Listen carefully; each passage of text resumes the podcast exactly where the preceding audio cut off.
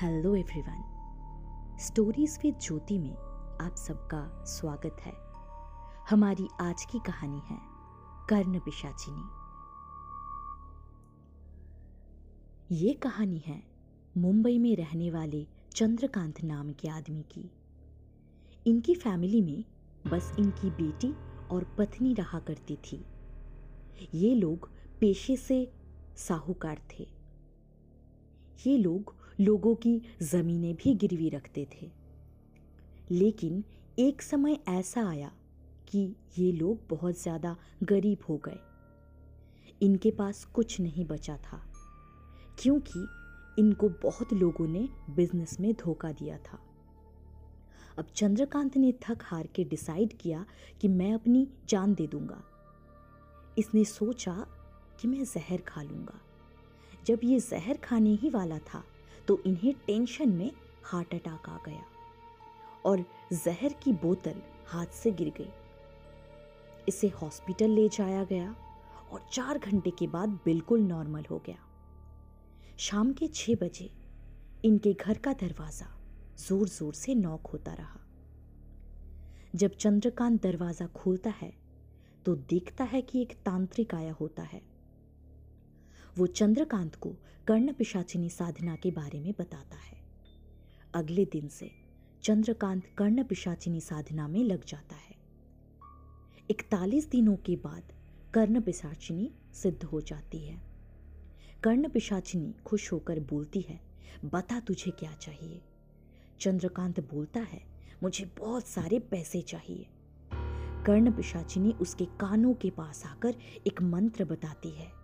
और कहती है, इस मंत्र को चौदह दिनों में हर रोज ग्यारह बार उपचार करना।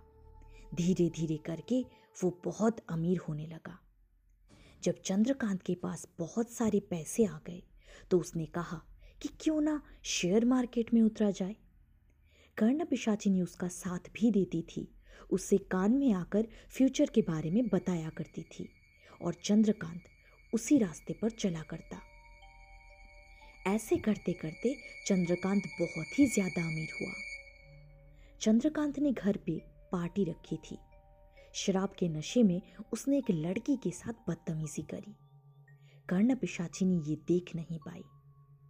कहा जाता है, कर्ण पिशाचिनी जब सिद्ध होती है तो आपको एक नियम का पालन करना होता है।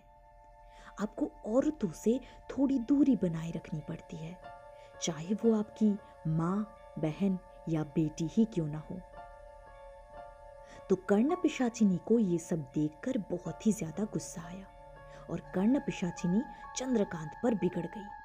वो चंद्रकांत को बहुत तड़पाने लगी। वो उसके कानों में आके ज़ोर से चिल्लाया करती।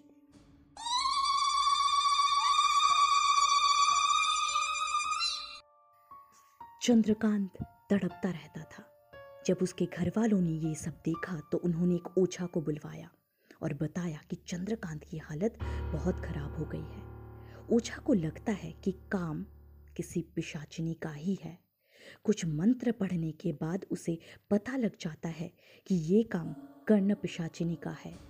जब उसके घर वालों को ये बात पता चल जाती है तो वो शौक में चले जाते हैं। ओछा ने कहा कि कल रात हम एक क्रिया करेंगे। या तो इसकी जान बच जाएगी, या तो ये मर जाएगा। ऐसी जान से बेहतर है कि इसे जाने दो।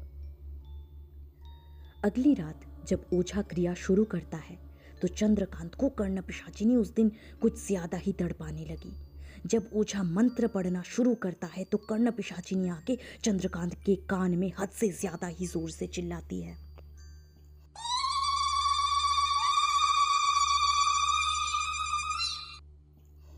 चंद्रकांत नीचे पड़ी, खुद की एक ब्लेड उठाता है और खुद का गला काटकर खुद की ही जान दे देता है। कर्ण पिशाचिनी का नियम है कि वो कभी किसी की जान नहीं लेती। लेकिन हाँ आपको खुद की जान लेने पर मजबूर ज़रूर कर सकती है।